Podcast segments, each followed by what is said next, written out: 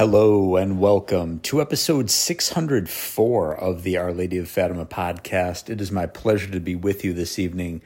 My name is Terrence M. Stanton. We are recording on Thursday, July 27th, 2023, in the year of our Lord Jesus Christ. Let us begin with the Thursday prayer to the Most Blessed Virgin Mary to obtain heaven by St. Alphonsus Liguori.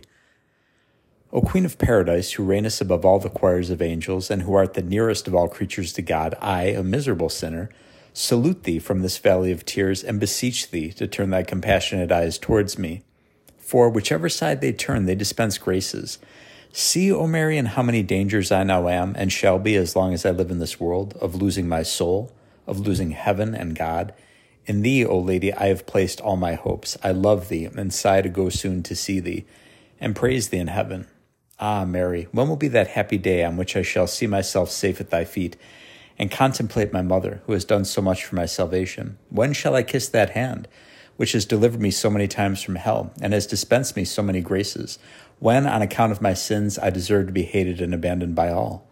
My lady, in life, I have been very ungrateful to thee, but if I get to heaven, I shall no longer be ungrateful. There, I shall love thee as much as I can in every moment for all eternity and shall make amends for my ingratitude by blessing and thanking thee forever. I thank God with my whole heart, who gives me firm confidence in the blood of Jesus Christ and in thee, and the conviction that thou wilt save me, that thou wilt deliver me from my sins, that thou wilt give me light and strength to execute the divine will, and in fine, that thou wilt lead me to the gate of paradise. Thy servants have hoped for all this, and not one of them was deceived. No, neither shall I be deceived. O Mary, my full confidence is that thou hast to save me. Beseech thy Son Jesus, as I also beseech him, by the merits of his passion, to preserve and always increase his confidence in me, and I shall be saved. Today, friends, we're going to continue the Your Right to Know series, which was penned a decade ago by Mr. John F. Kippley, the co founder, along with his wife Sheila of the Couple to Couple League and Natural Family Planning International. This is from the Natural Family Planning International website. You can locate that at nfpandmore.org. That's nfpandmore.org. This was the fifth installment of the Your Right to Know series entitled The Cervix Sign. Once again, we're going through this because this is Natural Family Planning Awareness Week. Natural Family Planning, the definitive answer, the Catholic Church's teaching in regard to marriage and human sexuality, the definitive answer to the anti life culture that we are living in. We need to take back the culture for our Lord Jesus Christ and his one holy Catholic and Apostolic Church. We need a mass return to the one true faith and a return to chastity, modesty, and self control. And the right kind of marriage preparation program can go a long way towards doing that. Of course, with other things like traditional forms of piety, praying the rosary every single day, attending the traditional Latin Mass or, or divine liturgy, avoiding the Novus Ordo, studying good catechisms, pre Vatican II catechisms. We have to know the faith, we have to pass it on to our children, and we have to live the faith. Mr. Kippley begins by saying, as indicated in the August 11th post, of Dr. Edward F. Keefe's coverline article on the internal observations of cervical mucus, his patients taught him about changes in the cervix itself, changes that had not been previously reported in the medical literature. He first reported on this in 1962 in the Bulletin of the Sloan Hospital for Women. Fifteen years later, he reported it in the International Review of Natural Family Planning, Volume 1, Number 1, Spring 1977. It is interesting both in its detail and in the responses he gives to questions about its effectiveness when used in systematic NFP. As Dr. Keefe indicates in this article, squeamishness hinders some women from ever making the exam, and he addresses that issue. He never advocates a cervix only system for purposes of avoiding pregnancy. In NFPI, we teach the observation of the cervix as a supplement to the mucus and temperature signs experienced women have told us that the cervix sign is sometimes the best sign for them about their fertility or infertility, especially in extended breastfeeding, amenorrhea, or during premenopause. If you would like to read his 1977 report, see and a hyperlink is given to that report. And it's uh, then signed John F. Kippley, August 18th, 2013. Friends, we have to do something about this. We have to do something about the crisis in the church, the crisis in regards to immorality. I was looking at Twitter recently, and there was uh, an individual who think I, I, believe goes by the handle Penitent Knight. Is a picture of uh, Saint Maximilian Kolbe, and he showed, or she, I'm not sure if obviously it's a, a man or a woman operating the account, uh, a picture of a 1961 rosary rally in San Francisco, California. There were 500,000 people there. I'll repeat that 500,000 people at a rosary rally in San Francisco, California. San Francisco, now known as one of the most liberal, maybe the most progressive city in the entire United States of America. I have a good friend who lives in a suburb of San Francisco and he goes into the city for work and what he described you know some of the people that he sees there and the goings on i can't even repeat it. it it's so terrible and this was formerly one of the most beautiful cities in america at least back in the, the 1970s early 1980s the gentleman that my father used to work with for the United States Customs Service, when they go on vacation, they said a lot of times they um, going to San Francisco was one of their favorite places to go because it was so beautiful. Again, this is back in the late 70s, early 80s, maybe. They love going to San Francisco. What a beautiful town, great architecture, great people, great place to be. So much to do there.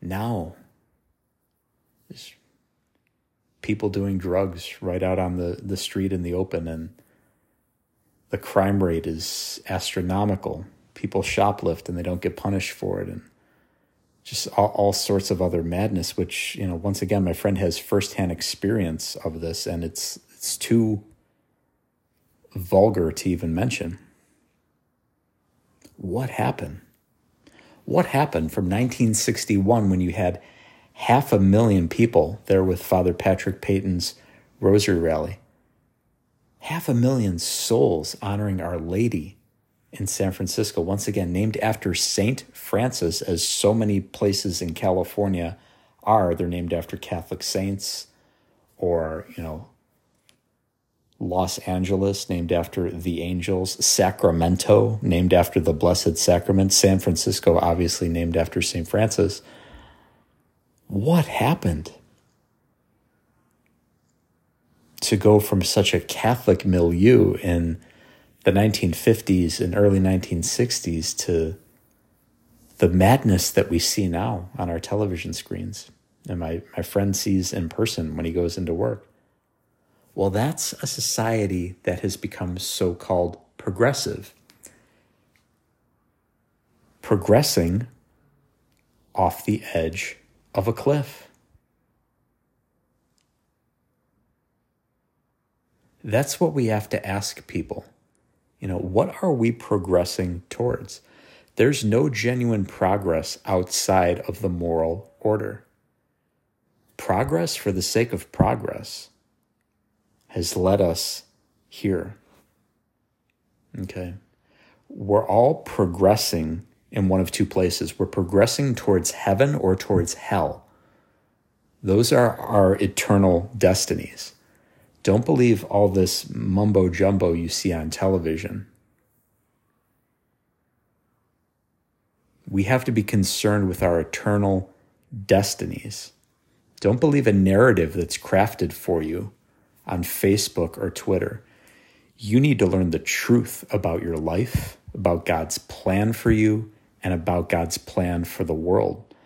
That can only be found in its fullness and in all its beauty in the Catholic Church. So when we were going by God's plan in these United States, we were having rosary rallies that half a million people were attending. Now we have astronomical crime rates and contraception and pornography and abortion and people championing all sorts of immorality in these so called pride parades, which get shoved down our throat every June.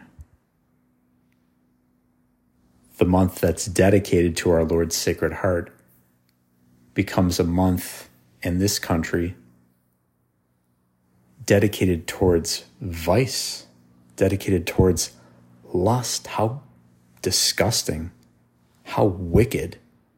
What do you think our Lord Jesus Christ thinks about that? What do you think Our Lady of Fatima thinks about that and St. Joseph? That we've allowed ourselves as a country, as a planet. By the way, hello to everyone uh, who's listening from different countries. I shouldn't talk like this. We have know, 80% of our listeners are from the United States, but we have listeners all over the world. Hello to our listeners in Denmark and Norway. I see that we have new listeners from there. God bless you. Thank you for joining us. But how do you think the Holy Family looks at what's going on wherever you are the United States, Canada, Chile, Denmark, Norway, wherever? And they see this immorality, they see this wholesale rejection of the gospel but still they're interceding for us. Still, our Lord Jesus Christ loves you and loves me and loves everyone you've ever met or will ever meet more than we can possibly imagine. Loved us so much that he shed his blood for us, loved us so much that he was humiliated and tortured and murdered for us.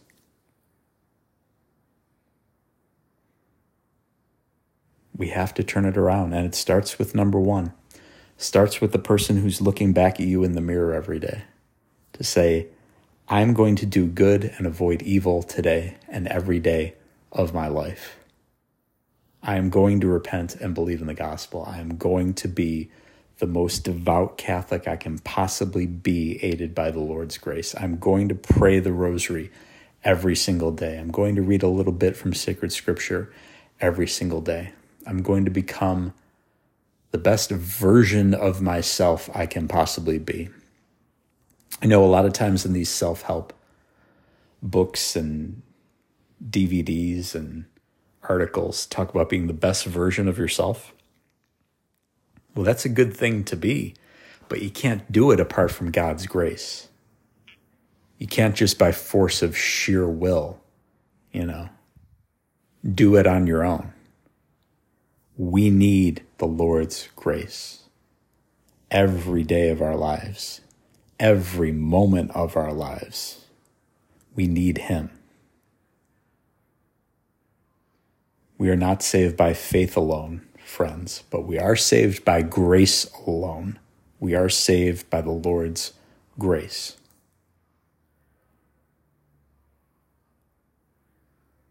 So make that commitment today, right now, as you're listening to this, that you are going to redouble your efforts, aided by the Lord's grace, to stop committing mortal sins, to start going to confession more often, to pray the rosary every single day, to read a little bit from sacred scripture every single day, to be the best possible father, mother, brother, sister, grandson, granddaughter, friend you can possibly be. Tell the Lord Jesus Christ that you love him every single day. Tell him you love him numerous times during the course of the day. Because he's done so much for us, he's given everything for us. We need to be good stewards of our time, talent, and treasure because everything we have is on loan from the Lord. Nothing we have truly belongs to us, it's all His. We have to be good stewards of what He's given to us let's conclude by mentioning Helping Autism through Learning and Outreach, available on the web at halo-soma.org. Please also tune in to episodes 277 and 548 of the Our Lady of Fatima podcast. The topic of conversation on those shows is RPM. RPM is an acronym for Rapid Prompting Method, a system of communication for non speakers. Before my niece was about eight years old, we didn't even know her favorite color. Now we know that she is a comprehensive genius.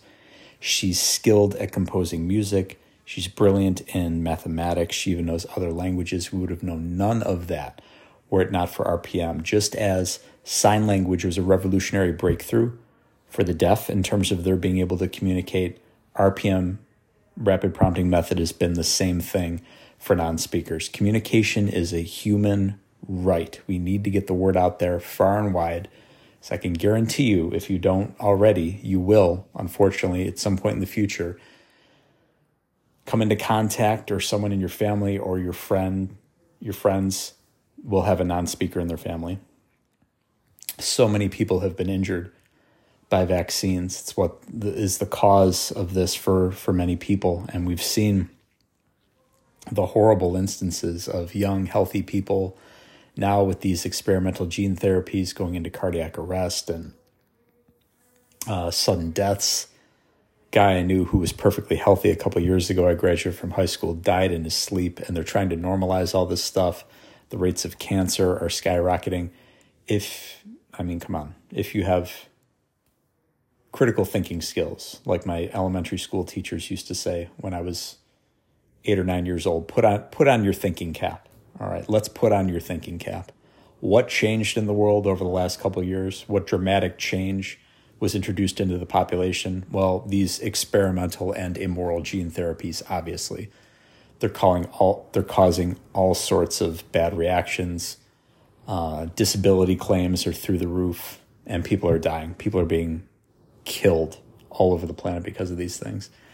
And for non speakers, uh, a lot of their issues happen because they were vaccine injured my my niece was vaccine injured and that's why she's a non-speaker but she's working on it. She's working on her ability to speak and but her primary method of communication right now is through RPM so we got to get the word out there. Thank you so much for listening. Please tune in again tomorrow to the Our Lady of Fatima podcast. Goodbye and God love you